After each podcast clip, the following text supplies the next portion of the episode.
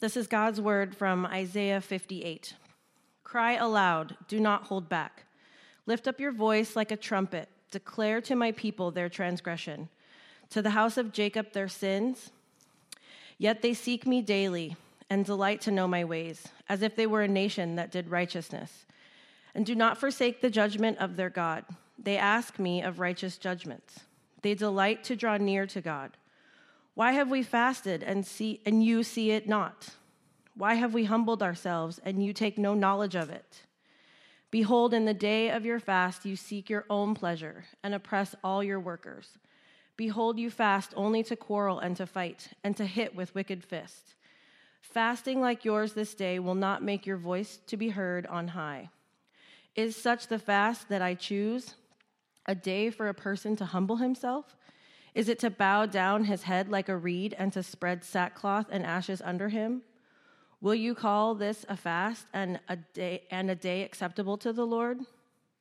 Is not this fast that I choose to loose the bonds of wickedness, to undo the straps of the yoke, to let the oppressed go free and to break every yoke? Is it not to share your bread with the hungry and bring homeless poor into your house?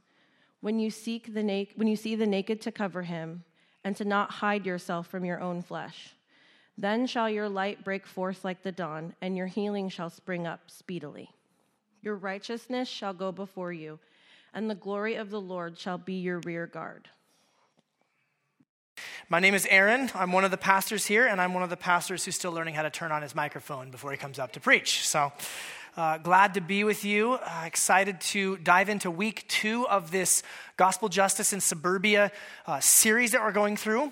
Uh, we're going through this series uh, for a, a, number of reasons. First of all, we had just finished up an extended walk through the book of Hebrews, and so we wanted to do something that was a little bit shorter, that wasn't going to take us a full year. Number two, we believe that there's a really important conversation happening in our culture right now around issues of social justice and caring for the broken and the vulnerable. And so we believe that the moment is right and the opportunity is now, as well as for us as a church, believing that God has called us to begin to move forward uh, in ways that we haven't before because we, as a young church replant, uh, spent the first year and a half or so really focusing on our needs, the ways that we need to rebuild the foundations of this church, to put in place systems of care, systems of relationship, just kind of relearning everything for us. But now we believe, as the elders of this church, that God is calling us to go forward in action, in service, on mission to those who have yet to meet Jesus. And so that's a, a, part of this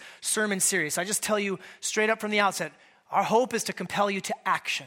Our hope is to compel you not to just think about these topics, not to just understand these topics, but to really act in ways uh, as God would lead you.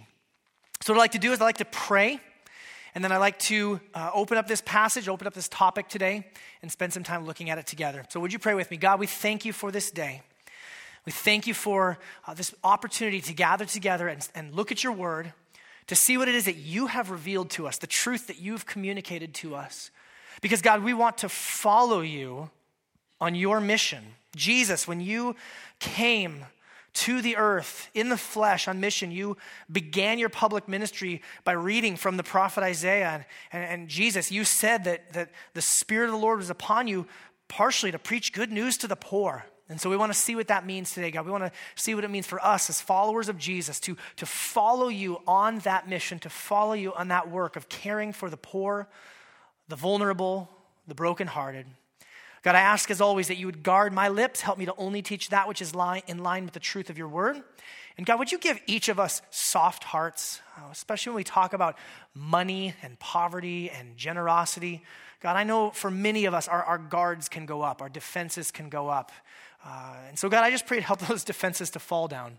Help us to really, truly have tender hearts to, to hear and receive from your word and from your spirit what it is you want for us today. We pray these things in Jesus' name. Everyone said, Amen. you know, um, preparing for this, this sermon today, preparing for this teaching, there, there's just a lot of reading I've been doing. Um, I have multiple books that people gave me to check out, multiple books I already had in my own library to check out. I'm, I'm reading through articles, I'm clicking through all sorts of different links to things, just trying to wrap my head around this issue of poverty. And, and uh, one article I came across that was really interesting. It was an article on the Great Depression. And it was talking about how the Great Depression changed the way that we as Americans eat meals. Uh, some of you uh, might have, you know, that, that grandparent or even, you know, some of our, our older folks, maybe your parents lived through the Great Depression and it was that whole like, don't waste anything, right? If half of a crouton falls off of the plate, you eat that, doggone it, and you be thankful for it because uh, we're not going to waste anything. This article had a lot of fascinating things, but the thing that was most fascinating to me was during the presidential election of 1928. I know I'm going to talk about a different presidential election to distract you from this one, but 1928, Herbert Hoover was running for president, and in this article, New York Times article, they quoted him as saying that the United States was, quote, nearer to the final triumph over poverty than ever before in the history of any land. So, almost, not quite, 100 years ago, 90, 88 years ago, presidential candidate says, We are about ready to get rid of poverty once and for all. Then I was reading through um, stumbled across a book. It was in one of those like public community library box things, uh, and I pulled the book out and was reading it. It's a book called The Hole in Our Gospel by Rich Stearns. Rich Stearns is the president of an organization called World Vision. They're actually down in Federal Way. I've actually had an opportunity to meet him and, and have conversation with him a few times. Godly guy, loves Jesus, loves caring for the poor. And in his book, he's trying to call Christians to give to the needs of the poor. And in his book, I stumbled across a line that says, we could eliminate poverty in our lifetime if the Church of Jesus would rise up and really uh, invest themselves. And where did I just read? Oh, yeah, it was Herbert Hoover, 100 years ago. Same thing. We could do it. We could get rid of poverty. We're, we're right there. then I was reading in both Deuteronomy and in um, the Gospels where Jesus says, The poor you will always have with you. I'm like, well, hmm. How do we wrestle through this conversation? How do we, how do we address the idea of poverty and money and finances and resources and sharing? What do we do with this? I think it's important at the outset to acknowledge this topic of poverty is complicated. Can I get an amen from anybody on that? It's, it's not simplistic. It's complicated for, for a few reasons. First reason it's complicated is because poverty is situationally different. Poverty in Manhattan is different than poverty in Haiti. If you have $1,000 in Haiti, you can, you can do a lot with $1,000 in Haiti. If you have $1,000 in Manhattan, you might be able to buy a pizza. You know what I mean? Like it's it's situationally different. And so there's not there's not just one neat and tidy box that we can put things or, or situations or people into to say this is and this isn't poverty. Additionally, poverty is a is a sliding scale, not a hard line. in the United States, since that's where we lived, I looked up the US Census report for 2015. So the most recent data that we have, uh, they define poverty for an individual in the United States, do you know what they define poverty for an individual? Making $12,000 a year or less. So if you make $12,000 as an individual, you are technically in poverty. Or for a family of five, it's $28,000, 700, 28,700. That's poverty. Now, my question is, oh, well, does that mean if you make 28,800, you're not poor, you're just, you're doing well? Not necessarily. They have to draw a line somewhere. This is poverty based on all these statistics, based on averages, based on what food costs, based on what rent costs, based on what gas costs. But, but somebody, even somebody who's making $30,000, they're going to be struggling for a family of five, they're going to be struggling to get by. So poverty is a sliding scale, not a hard and fast line. Number three, it's complicated because it's hard to nail down the causes of poverty. It's, it's really hard. There's a lot of different reasons for someone to be in poverty. And we'll talk about this a little bit more later on, but, but you know, things like, well, maybe there's laziness, maybe there's foolish decisions, maybe there's just bad circumstances, unfortunate uh, life circumstances that happen. Maybe there's systemic injustice and oppression. Which one is it? It's a combination of all these factors. It's complicated. And if the causes of poverty are complicated, well, the solutions are even more complicated and multifaceted. What do we do with this? Do we just throw money at the problem? Do we start an organization? Do we start a nonprofit? Do we elect politicians who will then raise taxes to give more and start government programs? What is, what is the right solution? What's the right approach? Very complicated, very multifaceted. But, but maybe most importantly, the reason that poverty is complicated we don't like to talk about it because it's emotionally uncomfortable. We don't want to talk about it. In particular, now I know I'm speaking to a room of people where largely we, we live in the suburbs, we live in neighborhoods where people have maybe a couple of cars, a garage, a fence, you got Wi Fi in your house, uh, you, you, you're, you're comfortable. And, and to, to talk about people who are living uh, not only in abject poverty in the world, but even just United States of America poverty, it's uncomfortable. It's hard. You guys come into a church service like this and you're ready, you're ready for the guilt trip. You're ready for it. You're, you're, you're got your guard up, you got a hand tight on your wallet, and you're ready for this sermon, right? It's emotionally uncomfortable. It's hard for us to talk about these things. Some of us grew up in poverty, and you know what it's like the embarrassment of going into the grocery store, paying with food stamps and then seeing somebody that you know from school and, and, and just feeling like you have to, to hide in shame. I know somebody who they, they existed on, on food stamps and, and subsistent uh, um, government uh, programs for a good portion uh, of their life, and they would literally drive over to the next town over so that they wouldn't run into people because of the shame and the embarrassment of not being able to provide for themselves in that way. Can we just acknowledge it's emotionally complicated, it's emotionally sensitive? Now, with that said, a lot of different ways I could have gone with this sermon. And as I prayed and asked God how, how I should approach this, I feel like there's a couple of things real clearly that this sermon will not be. Number one, sermon will not be a guilt trip, okay? Uh, if you're prepared for the guilt trip sermon, I'm not going to do it, okay? At least I hope not. If it, if it slips out, I'll fix it for the next service. But I don't want to do the guilt trip sermon. You people just need to give more and do better and try harder. The other thing this sermon is not going to be this sermon is not going to be a data, statistics, strategy, spreadsheets. Here's how we are going to solve poverty in the world. Number one, I'm not that smart. Number two, we're not that influential, okay? Here's my hope. I'm going to just tell you straight up. Here's my hope and my aim for today. My hope and my aim is to stir your hearts with the gospel of Jesus Christ so that when God presents you and us with opportunities to serve the poor in whatever way that comes, we will not only be able to act, but we'll be joyful to act. That's my hope. I want us to have gospel shaped, gospel stirred, gospel motivated hearts because I don't know what situations and opportunities God's going to put in front of us. I don't know what He's going to put in front of you. I don't know what He's going to put in front of me or us as a church. But I do know this if our hearts are motivated by the gospel, this, this expression of caring for the poor, it could look a hundred different ways, but the motivation will be the same, and the motivation will be pleasing to God. So that's the big idea for today. Here it is the gospel impacted person will understand that because Jesus has saved us from spiritual poverty, we are now free to joyfully share all that we have with the poor. The gospel impacted person will understand that because Jesus has saved us from spiritual poverty, we are now free to joyfully share all that we have with the poor. So we're going to be in Isaiah chapter 58 today, and we're going to look at this passage. This is an interesting passage. Uh, this, is, this is a group of people who um, they have experienced a measure of God's judgment, where He has exiled a portion of them away from the land, and they're kind of crying out to God and asking more or less a what gives uh, question to God. And so we're going to look through this passage. We'll start back in verse 1 with the idea of mistreating the poor. It says this Cry aloud and do not hold back. Lift up your voice like a trumpet. A trumpet is not a particularly subtle instrument, is it?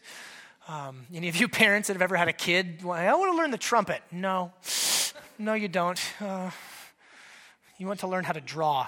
Uh, declare. Declare to my people their transgression. God's saying, I need you to make a loud noise that my people have crossed a line. To the house of Jacob, their sins. Yet they seek me daily. They delight to know my ways, as if they were a nation that did righteousness and did not forsake the judgment of their gods. You see the tension there already. Oh, they love to seek God, they love to call on his name, uh, but they're fronting, they're pretending. They ask of me righteous judgments. They delight to draw near to God. Why have we fasted? Now, these people, here's the objection of the people. Why have we fasted, God, and you see it not? Why have we humbled ourselves and you take no knowledge of it? Behold, in the day of your fast, you seek your own pleasure and oppress all your workers. Behold, you fast only uh, to quarrel and fight and hit with a wicked fist. So, what's going on here? What's going on in this passage? We see there's a group of people that God is interacting with. They raise an objection, God gives them an answer. So, these people who are being rebuked, we can see a few things. The first thing we can see is that they are externally righteous.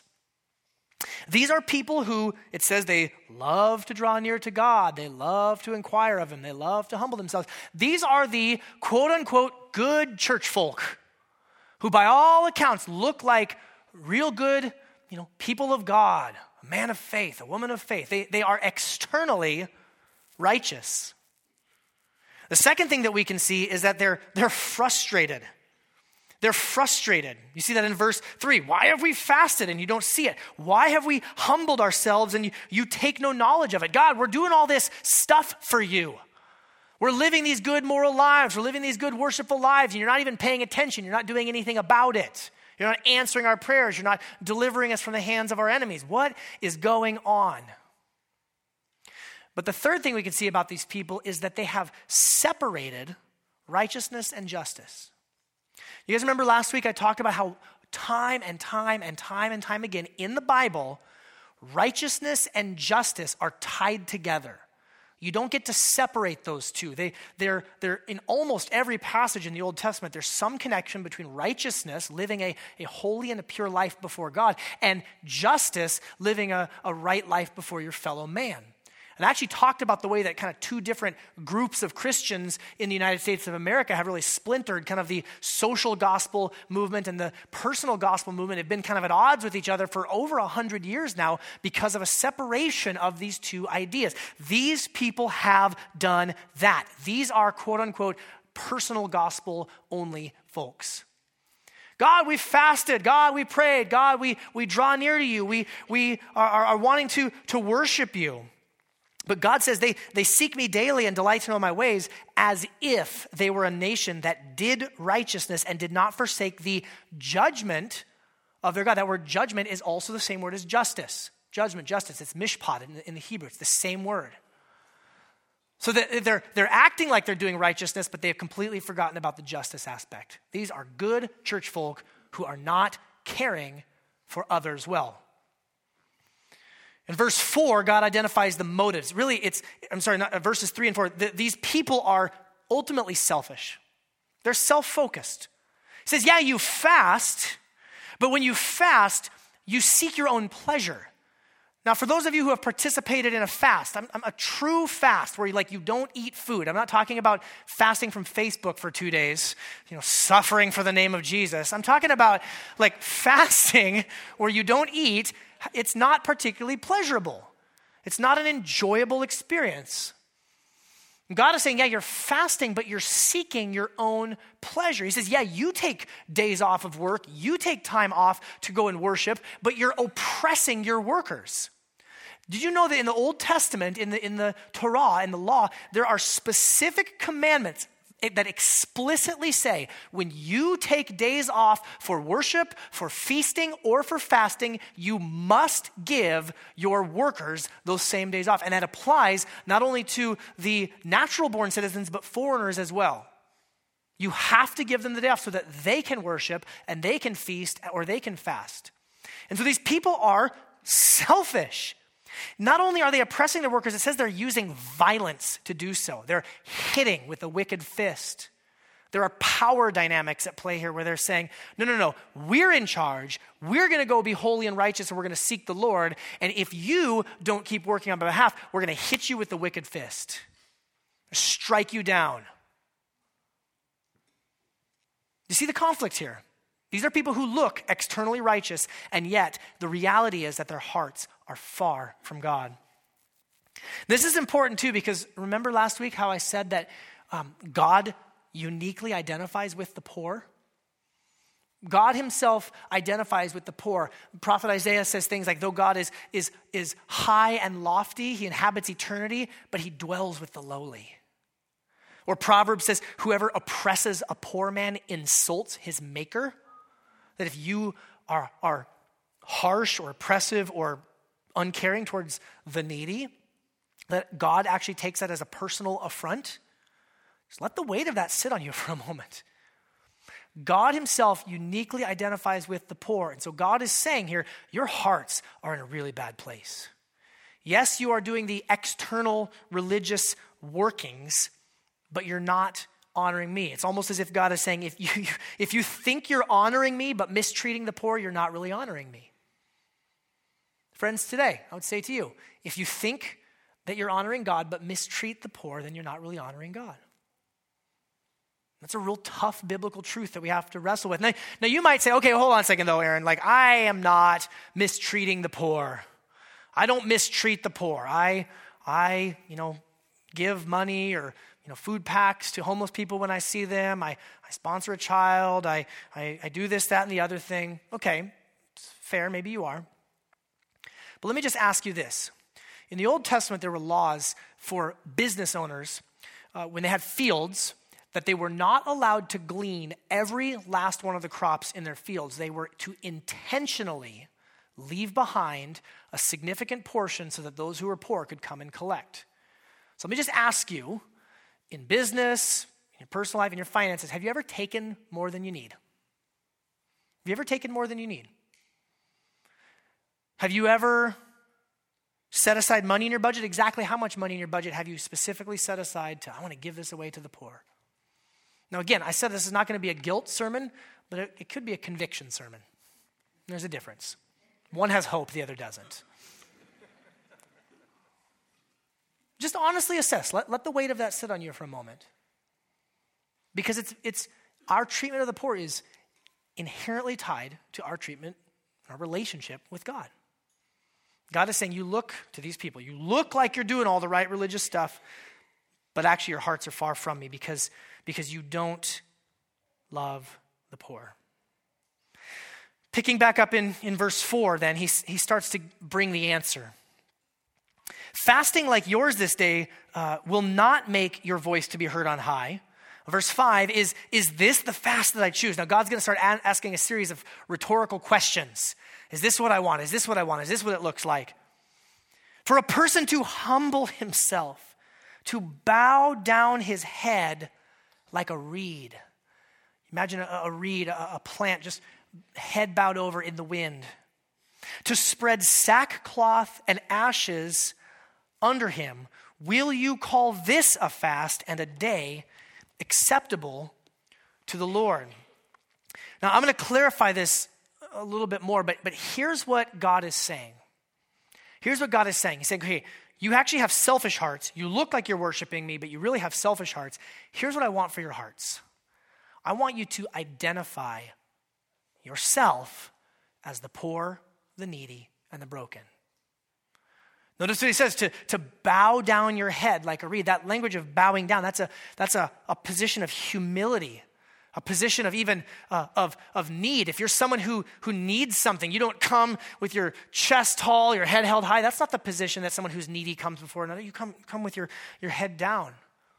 A church I was involved in previously, we, we had a, uh, a food pantry in house. We had a, a, building that had some extra warehouse space. We had some members of the church who decided that that was something that God was prompting them to. We carved out a little section, and once a month we had uh, needy families from all over our, our community coming and receiving food.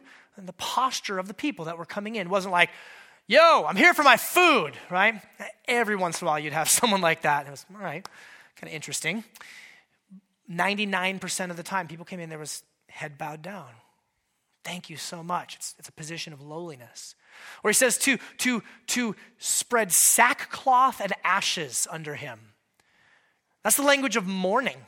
That's actually the language of repentance. Sackcloth is cloth that, I mean, it literally is the, the type of material that you would use for your, your bags of grain. Uh, it's you know like a burlap sack, not particularly comfortable. How many of you are wearing burlap here today? None. Okay. In the Old Testament, in particular, the the people, the symbol of their mourning, the symbol of their brokenness, the symbol of their repentance before God, was that they would put on sackcloth as their clothes, and they would dump ashes or dump dirt on their head to show an identification with God. I am broken before you. I am needy before you. This is what God is asking for. God is saying, I w- I don't want self focused, externally righteous uh, people. I want people whose hearts are broken before me. I want the only solution for these frustrated, externally righteous, self focused people is to identify themselves with the poor and needy. That's the solution. For you to come as the poor, to come as the needy before God, understanding just how much you need Him.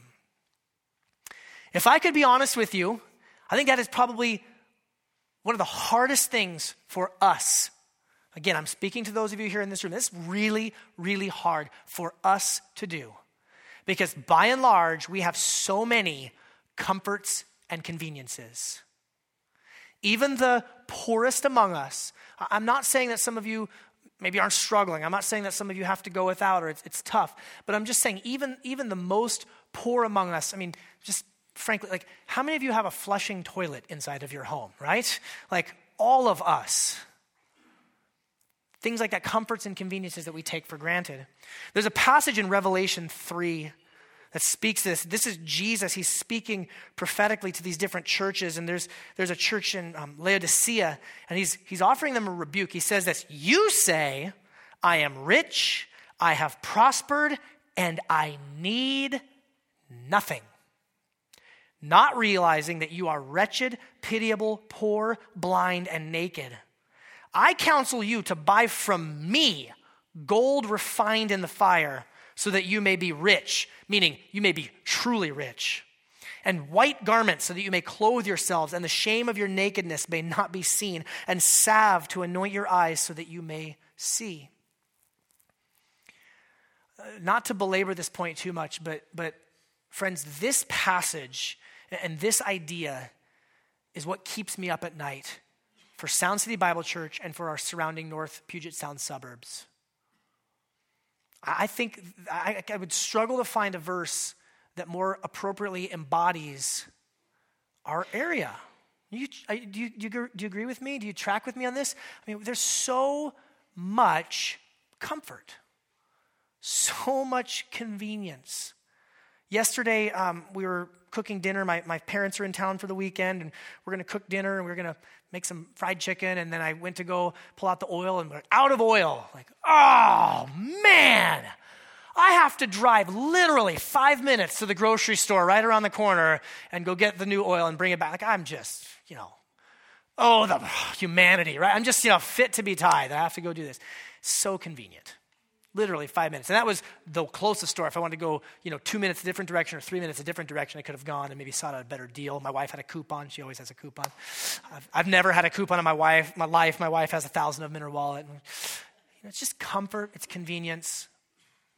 This idea, friends, breaks my heart for Edmonds, for Lynnwood, for Mill Creek, for Bothell, for Shoreline.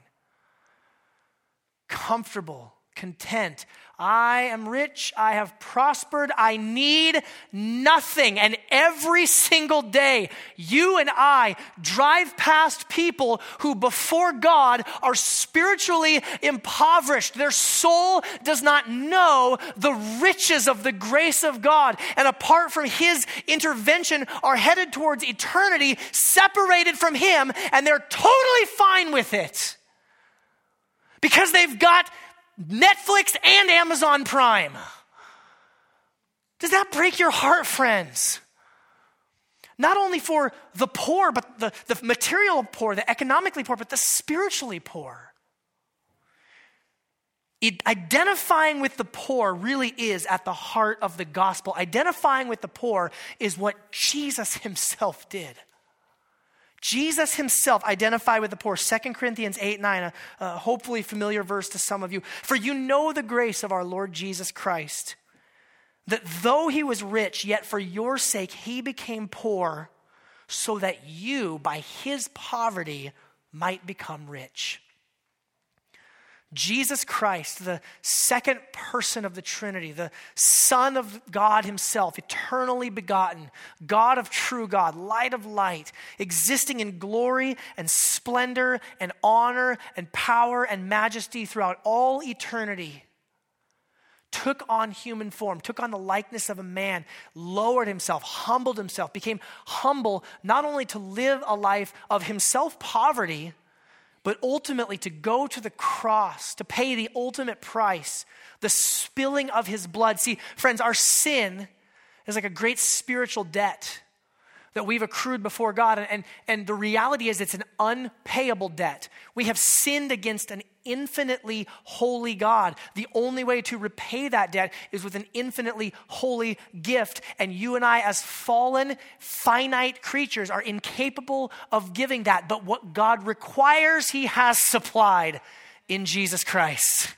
That Jesus is perfectly holy. That Jesus himself, yes, he's man, but he's also God. And so he is infinite and he is divine. And he sacrificed himself on our behalf that he might give to us the riches of heaven that Jesus is the firstborn son, and, and particularly in the ancient Near East, firstborns received the largest share of the inheritance. But Jesus says, if you believe in me, if you trust in me, if you trust in my, my death and my resurrection on your behalf, I will get you in on that firstborn deal. And friends, whether you are young, old, male, female, rich, poor, black, white, it doesn't matter. If you trust in Jesus, you get a full share of the inheritance of the riches of heaven, the same as Jesus Christ himself.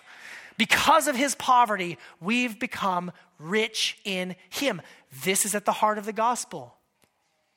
God is not calling us to identify with the poor uh, just as a naked imperative. He's saying, no, no, no, I've already done it myself.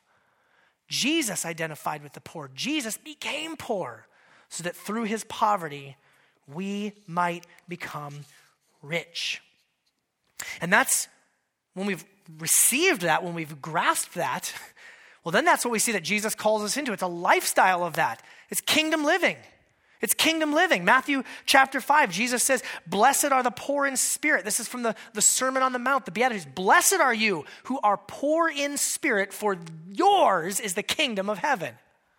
Blessed are those people who live with an attitude of understanding their own poverty before God and the richness of His grace, the, the extravagance of His mercy and goodness, because you get the kingdom of God. You get it. You understand it. It belongs to you. It's not just at the moment of salvation that we need to have this attitude of being poor in spirit. It really is throughout all of our lives. It really is throughout all of our lives. Friends, let me just let me just say this. To be a citizen of God's kingdom means that on your own, apart from Christ, we're all spiritually bankrupt. And that we continually live and breathe out of the overflow of God's goodness and mercy and grace. That's what life is. That's what it means to be a Christian. That's what it means to be a citizen of the kingdom of heaven. And, and let, me, let me also just say this if you don't get this, uh, I would encourage you to not really try to help the poor if you don't get this, if this really isn't your heart and really isn't your motivation, um, not that I don't want you to help the poor, but if you don't get this attitude, your approach to helping the poor is going to either be driven by guilt or by some sort of savior complex. Okay? You're either coming out of guilt like, oh, I guess I'm guilty. I just need to give. I need to help. Or, or the savior complex, like, yes, I'm here to rescue you and redeem you. If you, if you don't really truly understand this heart of, of the gospel, um, your, your attempts to help the poor, they'll, they'll burn out at some point. You won't last. And in fact, there's the possibility of making matters much, much worse. There's a book called When Helping Hurts. Uh, it's a, high, it's a, a, a, good read. I highly recommend it. I actually have linked to it up on the website if any of you would like to read some more and study more. But they really talk about at the beginning of that book how a gospel heart is critical if we really truly want to genuinely help the poor. Now, from that though, Seeing as our hearts have been shaped by the gospel, then what does it look like to live this out? And this is where God speaks to the people about helping the poor. Verse 6 Is this not the fast that I choose? Here's what God's saying You want to fast? Here's what I want it to look like to loose the bonds of wickedness, to undo the straps of the yoke. That, that language of straps and of yoke, it's, it's a burden. It's somebody's tied down. There's, there's oppression that's happening there. People are not free. To let the oppressed go free and to break every yoke. Is it not, verse 7, to share your bread with the hungry and to bring the homeless poor into your house. Uh oh. And when you see the naked, to cover him and to not hide yourself from your own flesh. This is where God goes into meddling. So, what is he saying? Here's what, here's what this looks like. Here's what it looks like to, to help the poor. I think we could break it down into to kind of three categories. And, and I really need you to understand that the solution to poverty is not money. The solution to poverty is not money. Money doesn't solve poverty the people who are stuck in, in, in, poverty, they actually need some other things. And this is interesting. I did this research on this passage and I'm preparing my sermon outline. A member of our church gave me a book that they read. It was by a secular author, a PhD, who works with people in the United States of America who are trying to break free from poverty. And it was remarkable. They went down this list of like seven or eight things that people really need to move out of poverty and into um, self sustained living. And it was remarkable. Every single one of the categories that the secular, non Christian PhD identified line up exactly with what God shows us, uh, even just in this passage. The first thing is this people to move out of poverty, they need resources, okay? So they do need resources. Yes, people in poverty need money. money alone doesn't fix the problem, but you know, when someone's starving to death, they need some bread. When somebody's naked and it's cold out, they need some clothes. We see that in this passage. It's to share your bread with the hungry, to bring the homeless poor into your house. When you see the naked, to cover him. So, yes, uh, uh, uh, resources. Resources can be simple, short term, like, like alleviation, right? the, the, the, person who's homeless standing on the corner, you know, if, you, if you're able to provide them a coat and some food, that means they're going to not freeze to death or starve to death maybe that day. That's good. That's not bad. But there's more. There's more in, in the area of resources in terms of things like education or helping or sustainable um, training or uh, all those sorts of things where you can actually help somebody to move beyond uh, um, just being stuck in that position. Talked with someone recently who um, has a particular heart for the homeless. They went and talked to somebody, and the, this homeless person was saying, Yeah, I've actually got a job interview tomorrow, but the thing I need more than anything else, I need a shower and I need a clean change of clothes because look at me. I can't go into this job interview tomorrow looking and smelling like this. They're never going to hire me. I'm not going to be able to make a good impression. This person took them, went and bought them the change of clothes that they needed. I don't know. I don't think they were able to follow up with them. Don't know what the outcome of that was. But that type of resource can be incredibly helpful for someone who's trying to move out of a position of poverty into a position of self sustainability. But there's more. There's more. These people need hope. People need hope. It's not just enough to give some money, give some clothes. People need hope. When you're stuck in the cycle of poverty, in, in, particular generational poverty, you're poor because your parents were poor, because your grandparents were poor, because the stock that you come from is poor, it's really hard to think that things could get better. It's really hard to have any sort of vision or idea or understanding that life could actually look different than it does right now. And so notice what the prophet Isaiah says. Here's, here's the fast that I choose. Here's what walking out the gospel looks like to loose the bonds of wickedness, to undo the straps of the yoke, to let the oppressed go free, and to break every yoke. Meaning, hey, it doesn't have to be like this. There could be a time where that heavy yoke, that heavy burden of poverty, and any of you who've ever experienced financial hardship, you know what that weight feels like. God has come along and say, offer my people hope. Speak to them about the future that, that could be. Speak to them about the ways in which, which you want to not only speak with them the gospel message about our ultimate riches in Christ, but even just a vision of what could be. The, the secular author that I was reading this week, she was saying that, that um, people who are stuck in poverty, they need to see mentors, people who are further down the road from them to give them a little bit of a picture and a vision of what it looks like to walk this out or even to fight against oppression, to fight against uh, oppression and, and injustices and ways that certain maybe laws or certain social customs keep people down. We need to work against those things to offer people hope. And the third thing that we see that people need is relationship. Relationship. Uh, if you want to make one in all caps or bold or red ink or whatever, I would, I would do this one relationship. The hard work of walking it out. You can't just throw money at the problem. People who are trying to walk out of poverty need relationship. Look what Isaiah says. Is it not to share whose bread with the hungry? Oh, oh, your bread. Your bread with the hungry. The bread that you have, you share it. To bring the homeless poor into your house. When you see the naked, to cover him, and, and here it is to not hide yourself from your own flesh. Isn't that an intriguing phrase? One of our tendencies, if we want to help, we want to do something good, would be, again, just to throw money at the problem. Conservative and liberal might do it a little bit differently. The liberal might be more tempted to throw money at it through a government program. Conservative might be more tempted to throw it through a nonprofit organization. But if there isn't genuine relationship there, if, if those either government programs or nonprofits don't have people who are directly involved in the lives of those who are trying to work their way out of poverty, it's not going to succeed. That's truth from the Word of God. It's backed up by sociological data. People need relationship. Had a conversation, um, same person actually talking about um, their relationship, their care for the poor and care for the homeless. This person was saying to me that they, they love to just kind of go give money or go give you know, gloves, socks, food, whatever to homeless people, but they kind of felt convicted by God that that really wasn't actually meeting the need.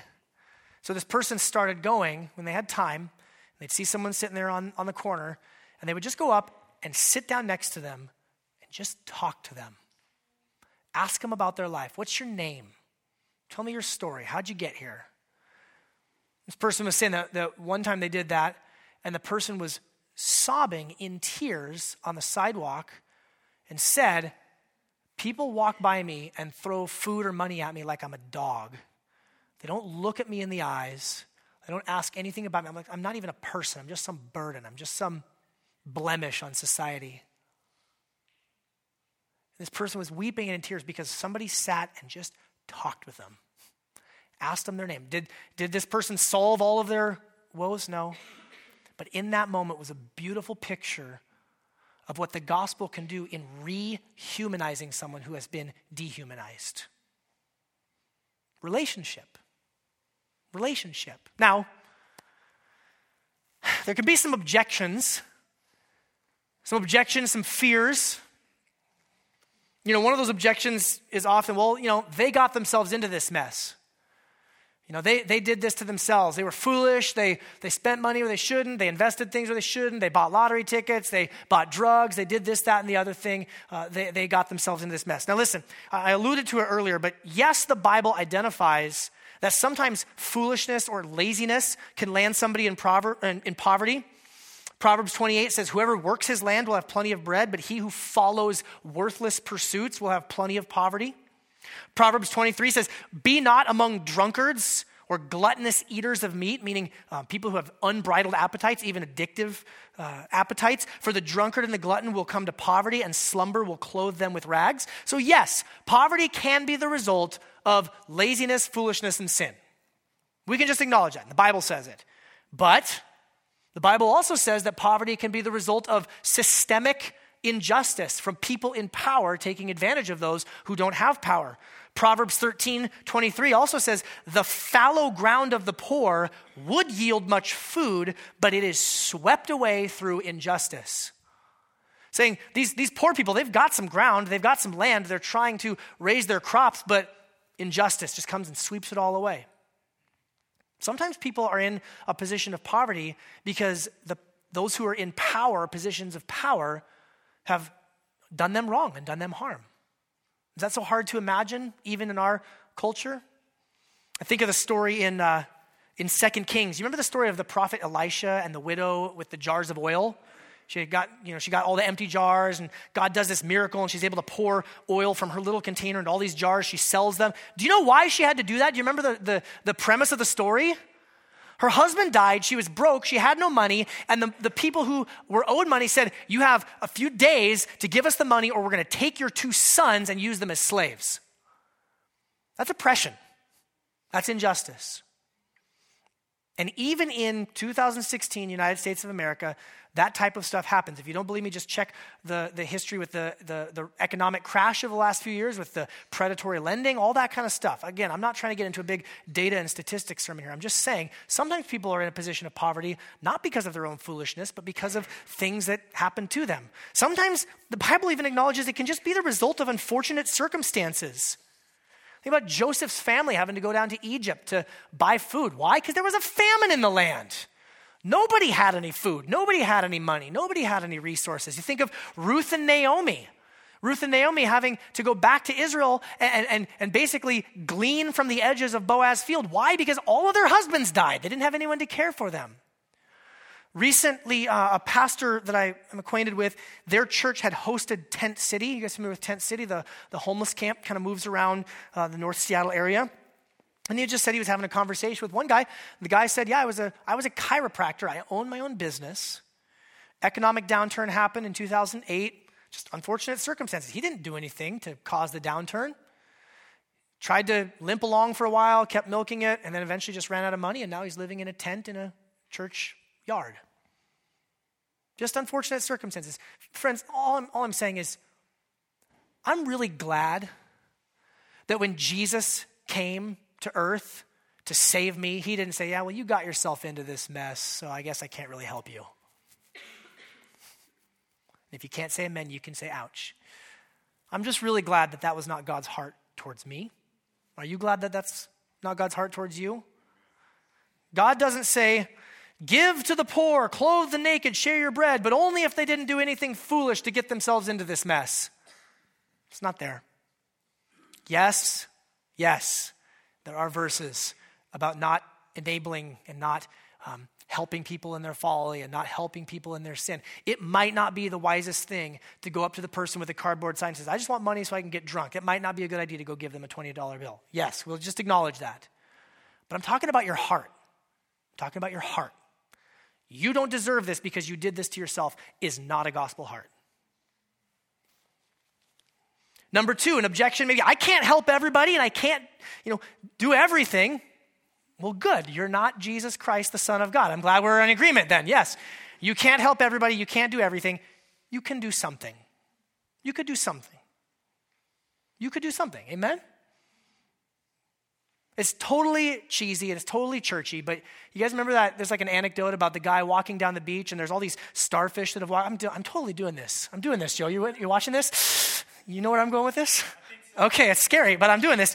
It's totally like it's one of those like church stories. I remember hearing when I'm like five years old in Sunday school. All these like starfish have washed up on the beach, and there's this old man walking. He's throwing one starfish after. Pastor Doug, I think you mentioned it this week. That's why this is in my brain right now. Thank you.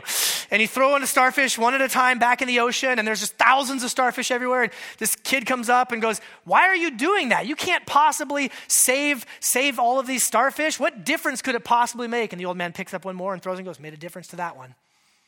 Boom. Okay, so it didn't land as I thought it would. I thought it would work a lot better. I'm sorry. I'll fix that for the next service too. Yeah, exactly. I'll fix that for second service. Thanks. The point being, yes, you can't help everybody, you can't do everything, but you could help someone. Who has God put in your life? Who has God put in your neighborhood? Who has God put in your community group that you could help? Number three, I feel awkward or uncomfortable talking about money. Can I just get an amen from anybody on that? Okay?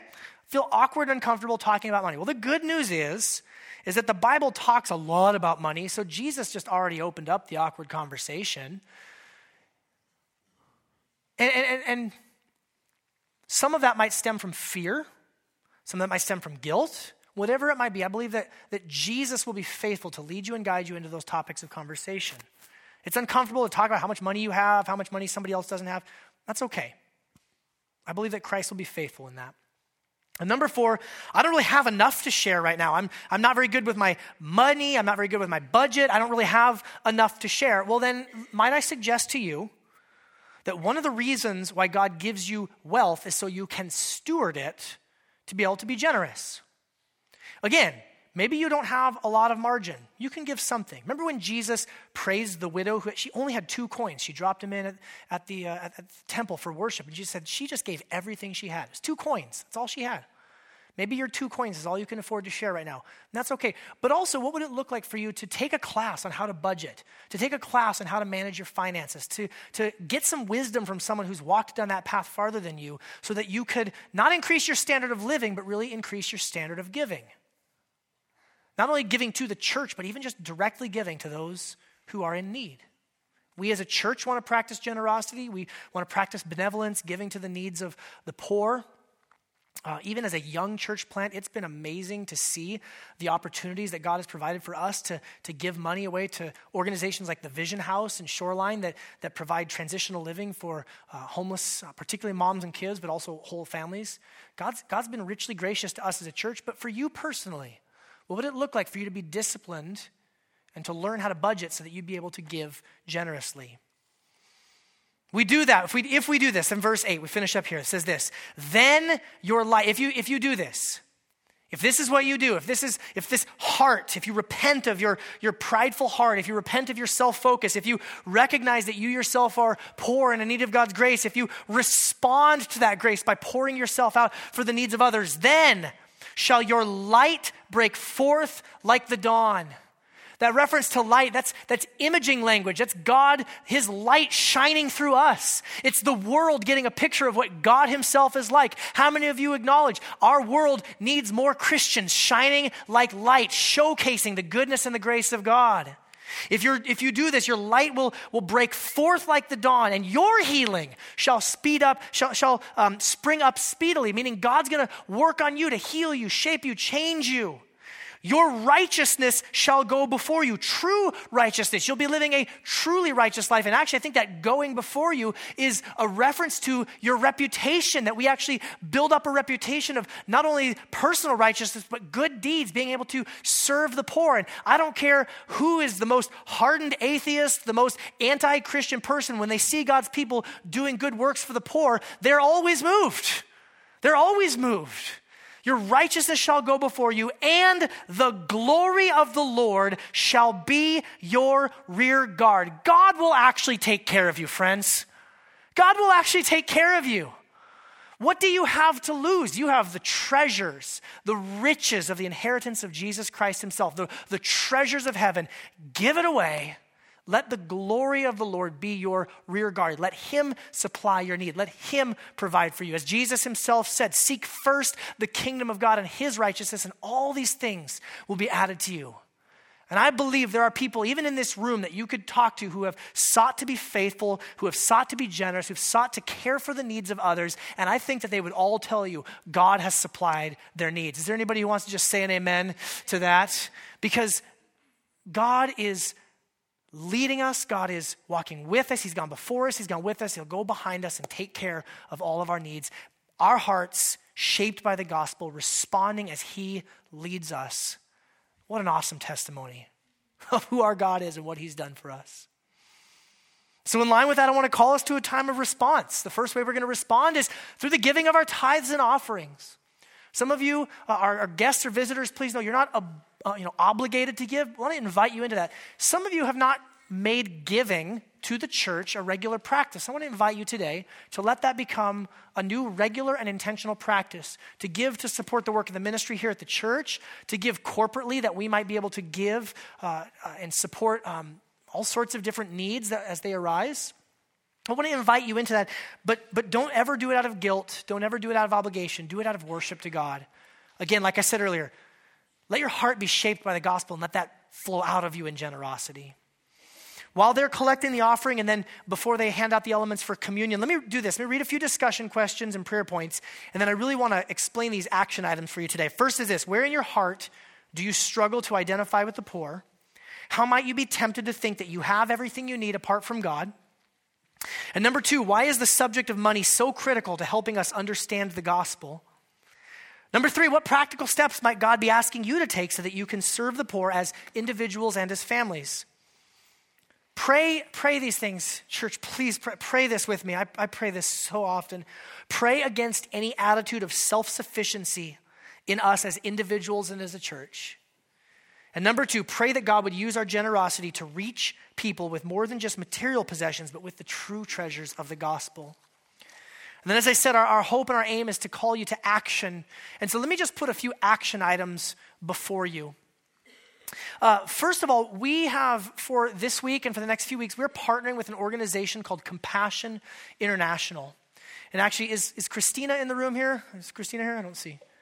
Okay, Christina, one of our members, uh, Oh, there she is. I can't see you because there's an alien abduction light shining down on me. But uh, Christina is one of our members of the church here, and she's going to be out in the lobby with a table of, of children that you can sponsor through Compassion International. And what I love about the organization Compassion, first of all, they are explicit about their love for Jesus. It's Compassion in Christ's name, is the name of the organization. Secondly, they really do embody that uh, combination of financial resources and hope and relationship. They are in every community that they're involved in, they're partnered with local churches. And uh, it's been so encouraging. My own family, we've sponsored a girl in Kenya for the last five and a half years. She's about the same age as my own girls. And it's been such a joy to be able to sponsor a young one, to see them grow, not only in their just you know grow in their age or physical size grow in their education but to really grow in their love for jesus it's been remarkable so after the service we have a table set up and christina would love to talk with you about maybe sponsoring a child through compassion uh, a second opportunity is to volunteer at the compassion experience now compassion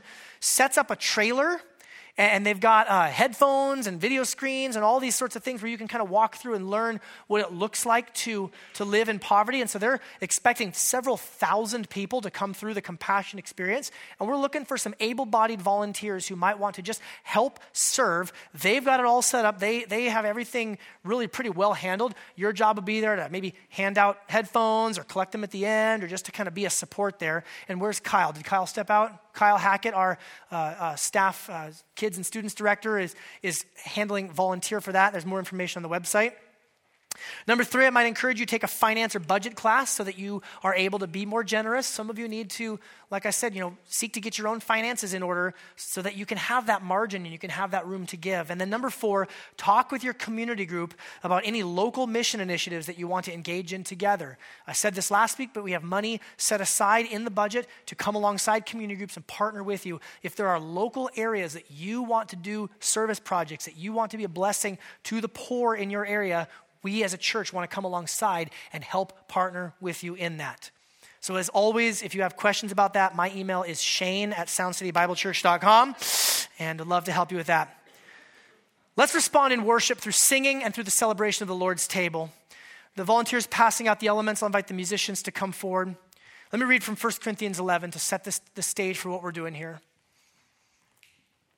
As the Apostle Paul writes, For I received from the Lord what I also delivered to you that the Lord Jesus, on the night when he was betrayed, he took bread. And when he had given thanks, he broke it and said, This is my body, which is for you. Do this in remembrance of me. In the same way, also, he took the cup after supper, saying, This cup is the new covenant in my blood. Do this as often as you drink it in remembrance of me. For as often as you eat this bread and drink the cup, you proclaim the Lord's death until he comes. You proclaim the Lord's poverty that made us rich until the day he comes.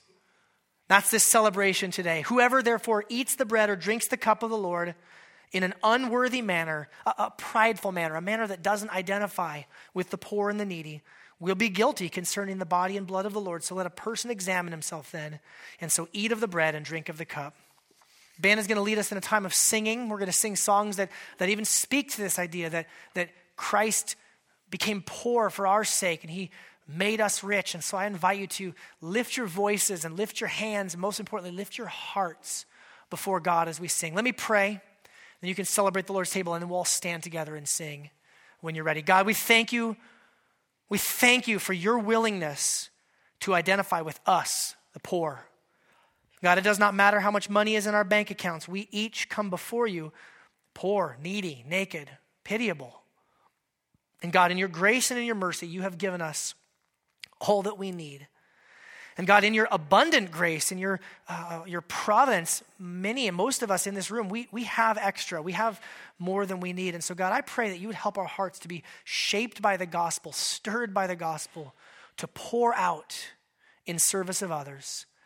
God, would you help us to not have a, a, a, mindset of, of hoarding or certainly not a mindset of selfishness, but God, a, a mindset of giving it away because you yourself have provided for us and you will provide for us in all the things that we need, and we can trust you in that.